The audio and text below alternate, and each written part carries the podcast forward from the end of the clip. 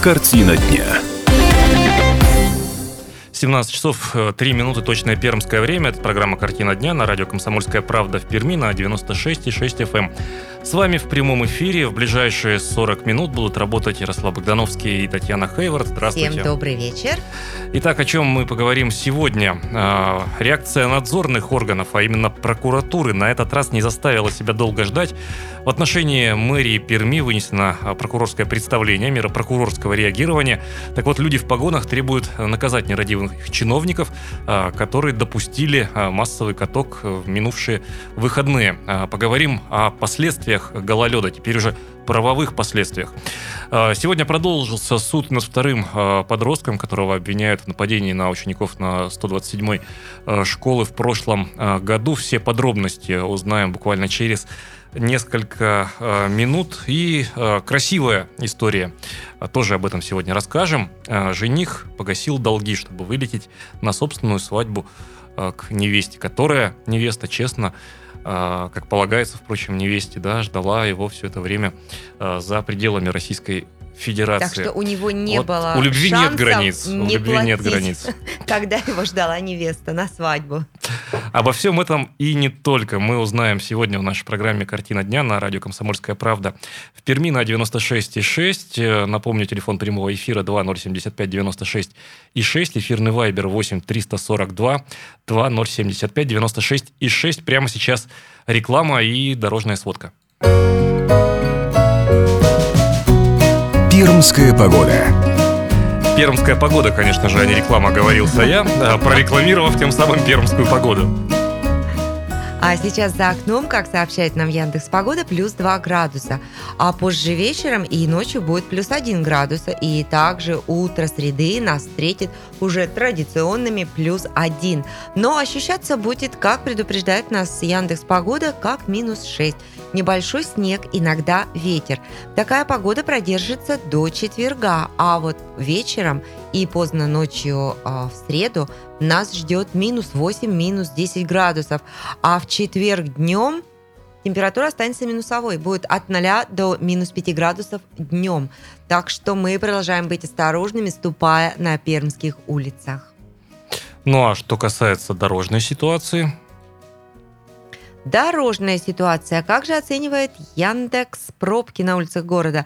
4 балла. Пока 4 балла, так что время еще есть спокойно выехать с работы и доехать до дома. А самая крупная пробка у нас на Куйбышева от улицы Миханушина до Петропавловской. Длина пробки около километра и время проезда 12 минут. А остальные такие традиционные пробки на улице Чкалова, на улице Карпинского, на улице Братьев Игнатова, они занимают от 3 до 5 минут чтобы их проехать, так что ничего страшного пока на пермских улицах нет и, дай бог, не предвидится. Ну, это на дорогах, а, а вот на тротуарах по-прежнему скользко. Это я уже плавно перехожу а, к основной теме наших информационных выпусков, и не только информационных, вот последних дней. Сегодня мы продолжили с коллегами по комсомолке следить за развитием ситуации. Вот сегодня наш, коллеги, наш коллега Андрей Матлин побывал э, в травпункте на улице, в, Куйбышева. на улице Куйбышева воочию, что называется, убедился в том, что происходит в стенах медицинского учреждения. Значит, ну, насколько я понял, там э, первое это очереди и ожидающие э, очень долго люди э, врачебной помощи переполнен э, центральный травпункт, один из центральных травпунктов, да, и вот как-то не очень у нас медицинское сообщество реагирует на появление, э, прямо скажем, мирных журналистов, э, беседующих с э, пациентами. Но мы, все подробности прямо сейчас у Андрея узнаем. Он сейчас в нашей студии. Андрей, добрый вечер. Э, добрый вечер. Вот, Андрей, ты рассказывал, что ты пришел а, в этот травмпункт на улице Куйбышева и смог там продержаться 15 минут. После этого тебя выставили. Это так? Э, да, была идея э, сделать такой своеобразный срез, ну, просто поинтересоваться людей, э, э, узнать, где чаще э, поскальзываются, на центральных улицах или, может быть, на второстепенных, или там во дворах. Э, вот э, просто опросить людей, э, Э, которые там повредили себе ноги, руки, конечности падали. А, вот пришли мы, и удалось поговорить с тремя э, людьми, только пострадавшими. А, действительно, э, очереди там сохраняются. Насчитали больше 30 человек в этом центральном пункте на Койбышево. А, Все это последствия вот этих мартовских, мартовского нашего гололеда. А твои собеседники, они так и говорили, что вот это случилось, допустим, там 7, 8, либо 9 марта, либо по, они просто говорили, ой, я упал По совпадению все трое, вот, с которыми удалось поговорить, успел я поговорить, 8 марта пострадали. То есть там, значит, женщина, одна с сынишкой пошли в лес кататься, они живут в микрорайоне Южный, в частном секторе. И вот, говорит, по лесу ходили нормально, там не скользко, все прекрасно. А когда вернулись э, к себе э, в э, частный дом, стали возвращаться, там вот частный сектор, и об этом звучало и в городской администрации, вообще в этой зимой не чистят. Туда не заходит никакая техника. И вот там говорит она... То есть вне категории, да? Вне, по, по категории уборки, вне, вне категории. категории. То есть там люди как за полярным кругом живут, и там снежные торосы, и вот они поскользнулась, руку сломала себе. Вот. Мужика одного, значит, товарища, 50-летнего э, жена попросила 8 марта сходить за продуктами в магазин. Ну, святое дело, отказаться нельзя. Угу. Только вышел из подъезда, э, хлоп, все, значит, на руку упал, рука распухла. Да, ну вот получается, сейчас... что, извините, угу. перебил, получается, что люди-то думали, что ушибы у них, что ли, и сразу не обращались-то в пункт, да? Да, вот сейчас он обратились. терпел, значит, там есть колено поврежденное, рука поврежденная у другого человека вот все это стало распухать, болеть, э, они мужественно переносили э, боль. Вот, но э, как бы вот с тремя только людьми удалось поговорить, выяснилось, что география самая обширная, падали люди и на центральных улицах, и на второстепенных, вот в частном секторе. И тут образовалась служительница в белом халате. Угу. Сотрудница и, травмпункта. Да, сотрудница травмпункта. И стала нас фотографом усиленно выгонять. То есть аргумент был такой, что... А вы предъявили журналистское удостоверение, вы сказали, что вы э, сотрудники «Комсомольской правды». Э, во-первых, предъявили, а во-вторых, они сами узнали. Вот э, удивительно. Их знают в лицо. Их знают в лицо. Дело в том, что, как я потом себе объяснил, видеокамера висит, и вот недавно журналистов в Перми приглашали в Минздрав, и там показывали большое табло, э, куда выведены картинки из многих-многих поликлиник вот в, э, в реальном времени, что происходит там в регистратурах. Большой и брат вот следит теперь уже из-за коридора травмпункта, да? Да, вот на глаза большого брата мы, видимо, и попали. Сразу подошла к нам выезд комсомольской правды, то есть, ну, видимо, услышали Опоз... разговор То тоже. есть увидели, увидели опознали, опознали, передали поручение избавиться от этих двух людей. Приняли угу. меры. А, вот пытались обратить в шутку, но убеждать, что ведь это же не государственный секрет какой-то, который нужно утаивать от людей, э, что мы э, просто выясняем, где люди чаще всего падают. Вот. Но сказали, нет, без разрешения Минздрава э, такие опросы проводить нельзя. У нас гололедные. Вот есть... не замолчишь, правду не замолчишь. Это подтверждает, этот тезис подтверждает и решение прокурорских работников. Сегодня стало известно на брифинге для журналистов о том, что в адрес мэрии вынесено представление. Это мера прокурорского реагирования. Вот мы прямо сейчас будем связываться Э, с помощником прокурора э, города Перми Эльвирой э, Салахиевой и узнаем у нее, о чем шла речь, во-первых, на брифинге, в чем суть документа, который вынесен в адрес главы Перми, что он предписывает, этот документ, какие последствия правовые у этого представления и как быть в плане контроля. То есть вот теперь есть прокурорская бумага, да? А теперь прокуроры требуют от должностного лица местного самоуправления Э, привлечь к ответственности тех или иных должностных лиц. Вот э, сейчас у нас на связи, по-моему, э, помощник прокурора. Добрый день, слышно ли нас? Да, слышно, здравствуйте. Радио «Комсомольская правда» в Перми, Богдановский Ярослав, вы в прямом эфире. Скажите, расскажите нам, пожалуйста, итак, сегодня стало известно о том, что в адрес э, городской администрации вынесено э, представление э, прокуратуры. Вообще, конечно, это некорректно так по рангам выстраивать меры прокурорского реагирования. Это очень серьезное предупреждение или это, ну, так вот, по-обывательски... Пожурили. Пожурили, пальчиком погрозили? Нет, это серьезный акт прокурорского реагирования, но это, наверное, первая ступенька. Следующий уже вопрос, когда решается об уголовной ответственности, материал направляется в правоохранительные органы. То есть что это сейчас... Это серьезный акт. Что должен сейчас сделать орган местного самоуправления? Орган местного самоуправления должен незамедлительно рассмотреть представление и принять меры к устранению нарушений. А я правильно понимаю, что вот сам факт, э, во-первых, проверки прокурорской, во-вторых, э, вынесенного представления, он, ну, де-факто, ну, как-то вот немножко в обратном говорит. Нам мэрия говорила, представитель мэрии, что у нас вроде все хорошо, посыпаем, вроде как вот планово, а прокурорские работники говорят, нет, ребят, вы, вы не проконтролировали подрядчиков, разберитесь. Ну, так и есть. Понятно, что, возможно, какие-то меры и принимались со стороны э, подрядных организаций, но цифры, да, которые мы получили со станции скорой помощи, говорят об обратном. выходные дни, вот праздничные выходные дни, просто было массовое падение граждан, и количество обращений, конечно, просто зашкаливало. То есть только за три дня, с 7 по 9, поступило 60 обращений а, о падениях с территории общего пользования. То есть мы здесь не говорим о, о придомовой территории, да, то есть мы говорим о территории общего пользования, тротуары, а, пешеходные дорожки. Вот эта территория зоны ответственности. Э, ну, то есть 5-6-кратный рост фактически. 5-6-кратный да. рост. Очень серьезно. Да. А, срок, да, и да. последний вопрос мой. А, срок какой дан а, администрации города? Когда теперь прокуроры ну, в следующий раз придут с проверкой? Ну, я хочу сказать, что проверка еще не закончена. Это у нас э, оперативное было принятие мер реагирования.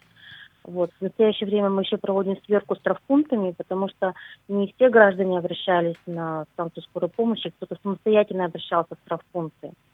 Кроме того, сейчас будут проводиться проверки по всем фактам травмирования граждан, где причинен ну, серьезный ущерб здоровью, где переломы, вывихи и так далее, где будет даваться уже оценка уголовно-правовая действия лиц, которые ответственны за содержание.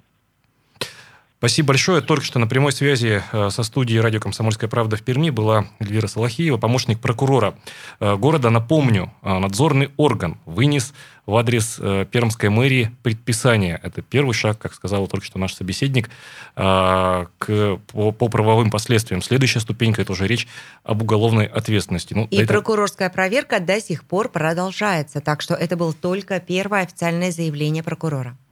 Прямо сейчас прервемся на короткую рекламу. Оставайтесь с нами на 96,6. Не переключайтесь, будет интересно. Картина дня.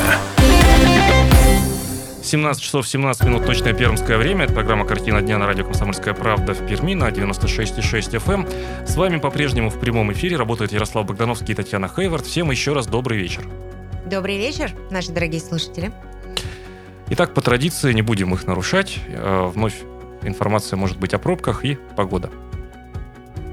4 балла оценивает Яндекс Сервис ситуацию на пермских улицах. А, прямо на глазах а, разрастается пробка на улице Куйбышева от Миханушина до Петропавловской. Длина пробки полтора километра, время проезда 15 минут. Улица Чкалова от моста через железную дорогу до улицы Куйбышева – Длина около километра, время проезда 8 минут. Вот это две основные пробки на этот час, а остальные занимают там от 3 до 5 минут проезда, так что пока на улицах города все спокойно. Погода за окном сейчас минус 2, плюс 2 градуса, и позже вечером и даже ночью у нас будет минус 1, также минус 1 нас встретит завтра утром. Ну и прямо сейчас э, переходим к еще а, одной э, теме, которой занимался наш коллега Андрей Матлин, журналист газеты «Комсомольская правда» в Перми. Андрей по-прежнему с нами. И мы возвращаемся в зал заседаний, мысленно возвращаемся, потому что мы уже рассказывали об этом нашим слушателям, в зал заседаний Мотовилихинского районного суда Э, города Перми.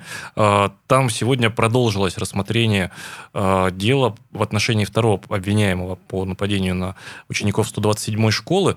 Но кто не помнит, очень коротко напомню, что этот подросток был ранее признан экспертами-психиатрами невменяемым. Потом он находился в стационаре. И повторная комиссия судебно-психиатрическая из медиков признала его все-таки вменяемым и подлежащим уголовной ответственности. Вот коль скоро он подлежит подлежит уголовной ответственности, и к нему не будут применяться меры медицинского характера, теперь он предстал перед судом. А, Андрей следил с самого начала а, этого судебного процесса а, за ходом разбирательства.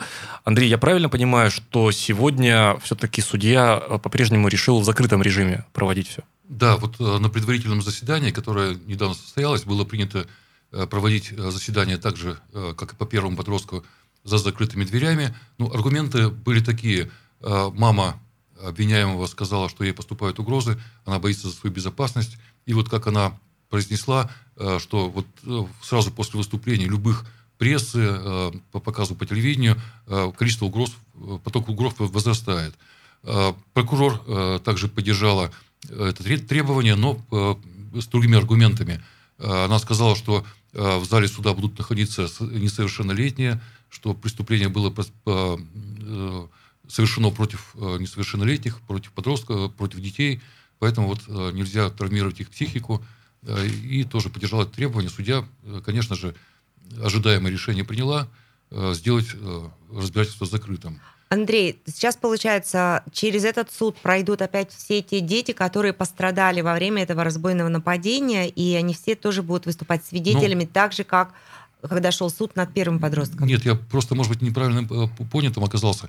То есть детей там нет, там ходят представители детей и родителей. А, okay. Законные Мама, представители, папа, да? Законные представители. Потерпевших, то есть да, людей, признанными потерпевшими по вот, делу. Сегодня пришли Э, да, вот как выясняется, второй подросток, э, про которого боялись, что он избежит ответственности, вот на предыдущих заседаниях э, прямо в прямую открытую говорили, что этот человек не должен оказаться как бы безнаказанным, потому что он, по словам вот как раз родителей, наиболее жестоко себя вел. И вот сегодня папа одного из мальчиков, который пострадал больше всего, ему семь ударов ножом нанесли в голову, в шею, рана была, могла быть смертельной, он рассказал о том, что вот со слов мальчика как раз, э, когда первый подросток уже перестал размахивать ножом, второй добивал просто Да, вот у нас детей. есть а, несколько фраз а, отца этого ребенка, которого, напомню, ударили семь раз ножом.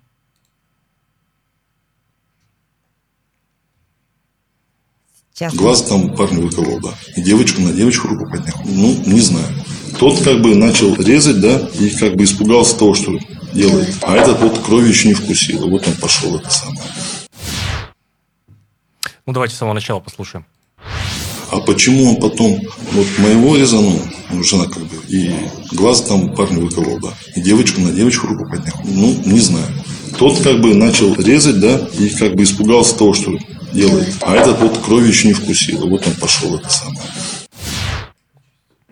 Ну, то есть подробности не самые такие приятные, да? А, да, и процесса. вот я объясню, тот, которого вот этот папа ребенка называет тот, это первый подросток, которого да. уже осудили. Да, да. А, а этот, это он апеллирует да. Э, к парню, который ну, предстанет перед судом сейчас. по-разному. Вот первый подросток, э, это бывший выпускник школы, 127-й также, он потом э, поступил в техникум, но тоже там не учился, на занятия не ходил. Вот он прикрывал лицо маской, значит, признал себя э, виновным сразу. А же. этот? А этот не признает себя виновным, ходит с открытым как бы забралом, с лицом, не, не скрываясь. Поэтому вот, конечно, отношение к нему вот такое, ну, негативное у представителей потерпевших, у родителей. Э, вот, э, ну, э, боятся, что будут добиваться снижения какого-то приговора, э, тоже вот родители.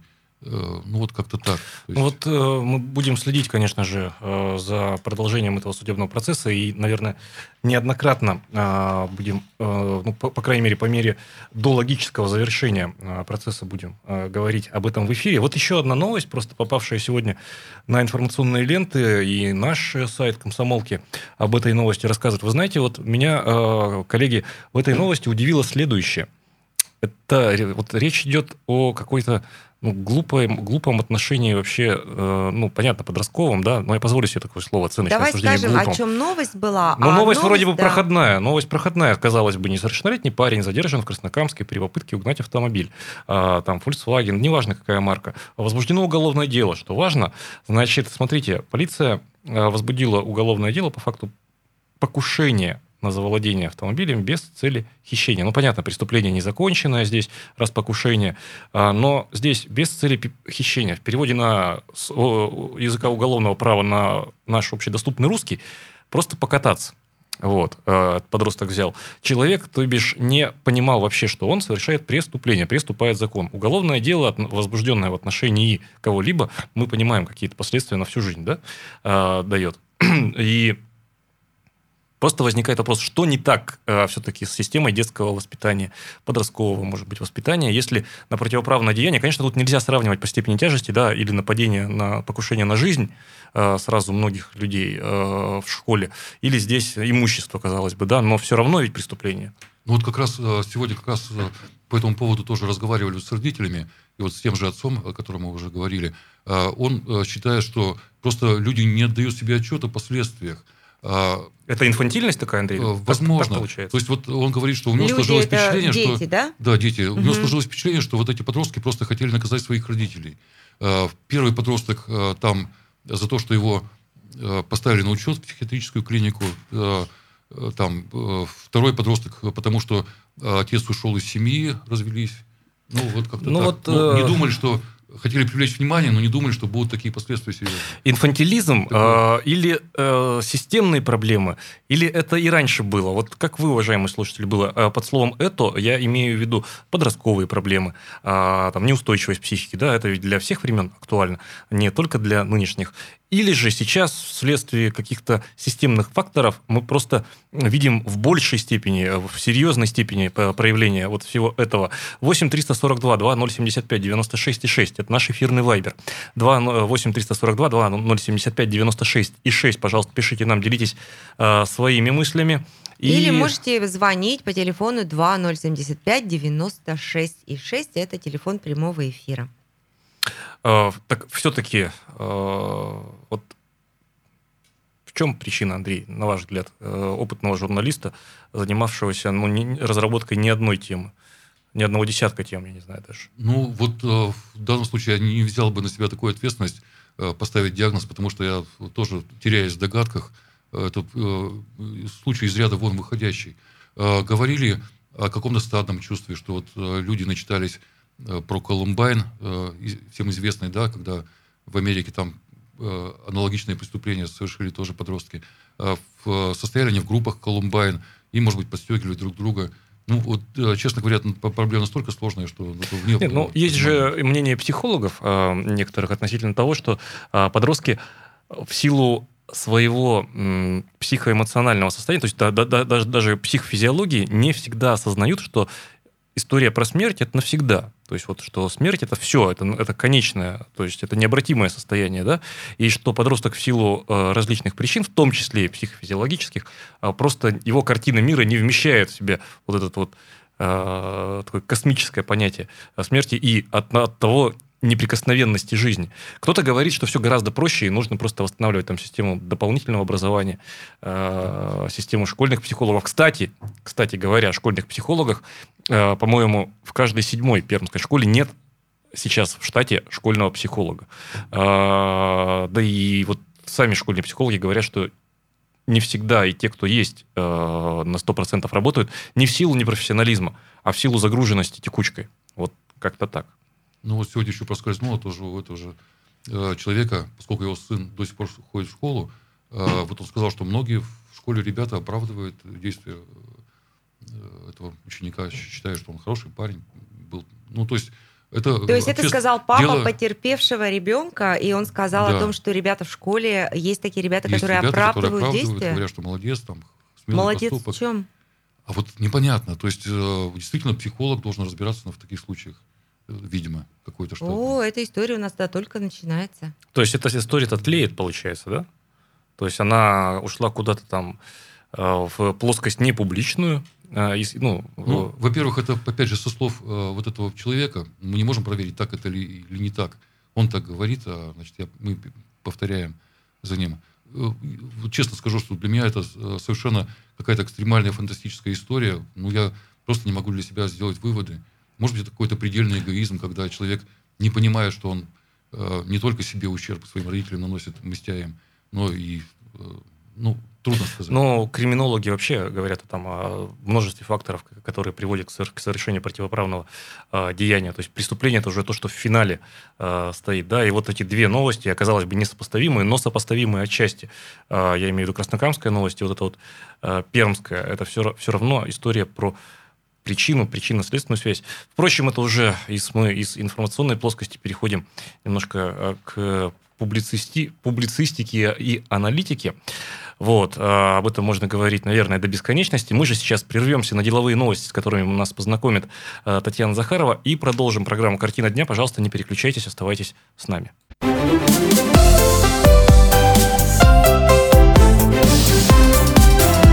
Мозаика событий.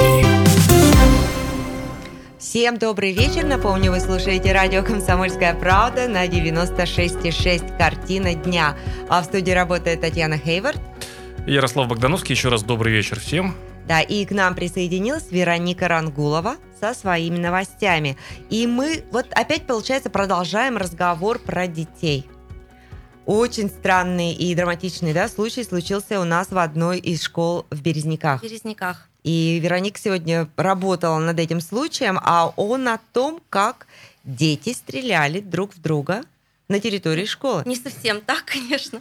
Ну расскажи тогда, как это ну, история на самом деле, да, достаточно странная произошла. Двое пятиклассников пришли в школу э, ко второму уроку, и так как время еще было довольно мало, они пришли в спортзал для того, чтобы потренироваться в стрельбе. Э, дело в том, что в этот день у них были соревнования, э, городские соревнования «Зорница», и они там должны были участвовать на этапе «Снайпер». Они пришли в спортивный зал, учитель физкультуры выдала им винтовку, ну а сама спокойно ушла в тренерскую, объяснила потом, чтобы взять мишень. Один из детей, мальчик 12-летний, взял эту винтовку, как он говорит, поставил ее на предохранитель, но произошел, что-то произошло, произошло выстрел, и пуля попала прямо второй девочке в ногу. Вот. А сначала ну, девочка, естественно, заплакала от боли, но потом как-то быстро успокоилась. Учительница прибежала на эти крики, сказала, что ну, посадила девочку на лавку. Та вроде бы отсиделась, ничего страшного. Ну и девочка ушла на, на занятия. И только... Подожди, что значит ничего страшного? Ребенку в ногу попала пуля. Да, ну учительница как объясняет, что она поняла, что пуля отрикошетила. Но все равно она в ноге ребенка отрикошетила. А, дело или в том, что как? ну, даже на джинсах не оказалось там никакой дырки, не было видно ни, ни крови, ни, ничего. То есть какая-то маленькая царапинка. И все, все решили, что пуля не, не, не вошла в ногу, и ее вот рикошетом как-то правильно она отскочила, в общем. И девочка в течение трех часов сидела на уроках, пока не почувствовала что у нее все-таки из ноги идет кровь, а, но медиков в тот день в школе не было. Она пошла к своему классному, классному руководителю. Та не стала вызывать скорую, позвонила родителям обоих детей, мальчика, который стрелял, и самой девочки, сама Сказала, обработала. заберите ребенка, да? У него ну, что-то она пачкает пол. В общем, вместо того, чтобы а, вызвать скорую помощь, а, учителя провели, как я не знаю, обряд, у них там какой-то школьная традиция, э, такая служба примирения, то есть заставили детей и родителей сказать друг другу, что они не имеют никаких претензий. Ну и на этом, собственно говоря, инцидент был исчерпан. Девочка ушла домой. У девочки вот эта штучка, которую Ранка, пули да. не будем даже называть, это все еще в ноге находится. А, да, и ситуация угу. на самом деле оказалась намного серьезнее. Как вот мы сегодня с мамой разговаривали, то есть мама с мамой течение... ребенка. С мамой ребенка, с Татьяной, да. Она рассказывает о том, что в течение нескольких дней обрабатывала ранку дочери, ну, дочери с зеленкой и обратила внимание, что ранка никак не затягивается. И вот тогда уже решили сходить в травмпункт, сделали там снимок, и оказалось, что пуля в ноге, в ноге, в ноге пуля. Никуда она там не отскочила, никуда она не укатилась, она попала в ногу ребенка. Причем попала настолько глубоко, что достать ее просто не представляется пока возможным. Врачи опасаются задеть там какие-то жизненно важные сосуды, артерии, вот, и вот э, мама завтра повезет дочь из Березняков в Пермь на консультацию нашу детскую хирургию. И здесь уже будет собираться консилиум, чтобы э, выяснить, что делать с ногой. Вот у меня сразу возникает три вопроса. Ведь, э, Ярослав, ты как раз вот в предыдущем нашем блоке размышлял на тему, что оказывается не во всех школах есть психолог. Вот сейчас мы видим, что далеко не во всех школах вообще есть врач. Да? Второй вопрос. А как вообще это не рано? Ну, у нас врачи давно убрали, видишь, Дети пятиклассники э, стреляют посадили. в тире. Я, может быть, где-то от жизни отстала, и у нас сейчас это входит в учебную программу? А Дети готовились к соревнованиям, городским соревнованиям. Ну, да хоть к чему они готовились. То есть дети пятиклассники, это сколько им лет? 12, 11-12 лет, да? Они стреляют. Вот а что думают А, остальные люди? Звоните ну- нам 2075 96 6, либо, если вы не уверены, как вы к этому относитесь, пишите. А, 8 342 2075 96 6, и мы будем обсуждать. На самом деле там сейчас в школе идет проверка, там и Следственный комитет, и полиция, и прокуратура, и все там, кто и Министерство образования проводит проверку, учительницу эту сразу же отстранили от э, преподавания, и, скорее всего, ее уволят в ближайшее время, если не будет что-то хуже, там уголовное дело какое-то. Но пока идет проверка, пока еще вопрос с ней не закрыт. Мальчика этого тоже поставят там, на, на индивидуальный учет в школу, хотя он Хотя вот объясняет. мальчишка-то, да, наверное, они на самом деле вот эти мальчики, девочки, они одноклассники, они дружат, а, вот как, бы нормально, еще не, нормально. как, как бы еще не оказалось так, что вся э, репрессивная мощь нашего государства против мальчика обернулась, не обернулась бы. Но он объясняет, Может, что так. он не хотел ничего плохого, просто, ну, мальчик пятиклассник, понятно, не умеет обращаться там, И это нормально, по-моему. Да, нет, ну, что ну, он не ну, умеет. мальчик-то у нас здесь не субъект, потому что несущий ответственность, потому что ему нет 14 лет даже, там минимальный порог уголовной ответственности у него э, и, э, не, не наступил. Значит, и тут еще об ответственности уголовной рано говорить, да? Но по учителю, да, э, Да, воп- вопросов, вопросы будут. вопросов есть- к учителю много. Как она вообще дала, зачем она дала эту винтовку детям и ушла. ну, то есть, А мне еще интересно, а как все же пуля попала в ногу ребенка, если на джинсах и на одежде даже нет никаких... Ну, когда уже я уже Ранок. начала вот там очень Ага. подробно, там досконально пытаться выяснить, э, учительница признала, что, ну, вот там вот ткань, конечно, замахрилась, ну, видимо, как-то там через, я не знаю, эти волокна там прошла. Мама тоже, конечно, девочки себя винит, что она вот так вот недооценила ситуацию, говорит о том, что меня просто усыпили, учителя усыпили мою бдительность, убедив меня, что пулька отскочила, что это просто маленькая царапинка. Два- Напомню еще раз, телефон прямого эфира 2075 96 и 6, 2075 96 и 6. Э, Если есть желание, выска- вы- выскажитесь вот по этой предлагаемой теме. И еще сразу одна тема, э, которой тоже Вероника занималась детально. Э, Трагическая история еще прошлого года, когда в автобусе утром э, погиб э, кадет э, просто на на, на- на-. Садовом, да. И вот. Э, Как, как Да. выяснилось, там в результате ребенок, насколько я понял, каждое утро садился на одно и то же место вот, э, вот у, у окошка, да, вот. э, Ну, такой скромный автобусе, мальчик, он не хотел там никого тревожить, травмировать, заходил в автобус, садился всегда на заднее сиденье. Ну и поскольку ездил очень рано, с Садового на вторую вышку, в свой кадетский корпус, он дремал по дороге. И вот в то, в то утро, еще это был февраль, 20 февраля, э, была плохая погода, шел снег, и вот э, 68-й автобус, э, в этот автобус, в котором ехал вот этот ребенок, врезался на, на кольцевой дороге, где вот развязка Мака- Макаренко, Тургенева-Уинская, врезался автобус номер один. И как раз удар пришелся именно в ту часть автобуса, где сидел ребенок. А, Ну вот виновного этой аварии сейчас судят уже буквально, наверное, на следующий день ему огласят приговор виновникам. На Назвали, следующий естественно, день, вот прям на этой неделе, да? ну, на следующей На неделе, следующей да, неделе, на следующей мгм. неделе сейчас там заканчивается в суде допрос свидетелей, и уже на следующей неделе будет приговор. Но вот на суде выяснились, на самом деле, жуткие какие-то подробности. Дело в том, что а, вот то окно, в которое, куда пришелся удар, оно оказалось а, не- некачественным. Дело в том, что его ну, буквально там меняли, то есть меняли стекло, окно, и поставили не каленое стекло, м, должно быть заводское, а поставили обычное оргстекло. И в момент удара оно не... Оно в гильотину, да, превратилось, по идее. Оно, да, оно раскололось на несколько кусков, и вот буквально ампутировало ребенку ну, э, голову.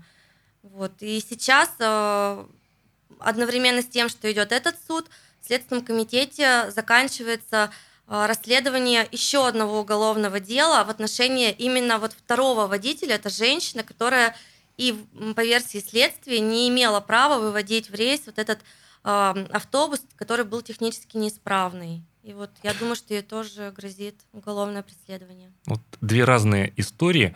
Э, Конечно, нет еще решения суда. И, конечно, никто из нас, здесь сидящих журналистов э, в студии, не берет на себя э, такое право называть человека виновным или невиновным. Да? Но, наверное, не ошибусь, если скажу, что вот две эти разные истории объединяет одно слово и одно понятие – безответственность. Халатность. Халатность, да. С этим. То есть это все-таки повод задуматься, а, по- повод задуматься и нам с вами, а, сидящим по разные стороны радиоприемников, о том, что нужно ответственно относиться ко всему происходящему.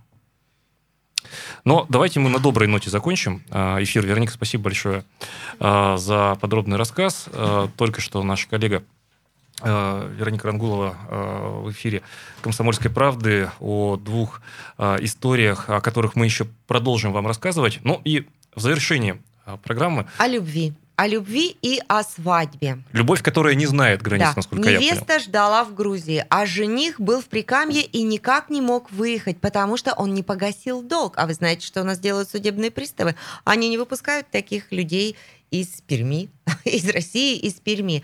И он погасил все долги, чтобы вылететь на свадьбу свою в Грузии, где его ждала красавица невеста.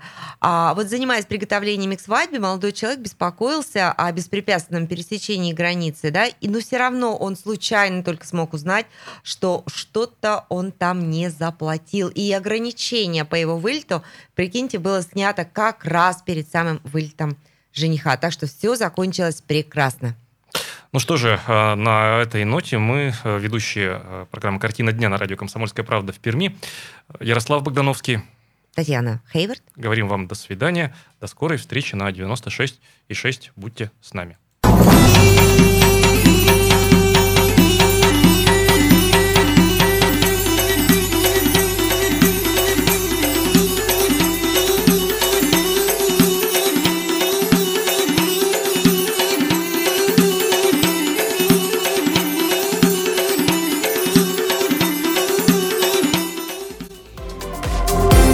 Картина дня.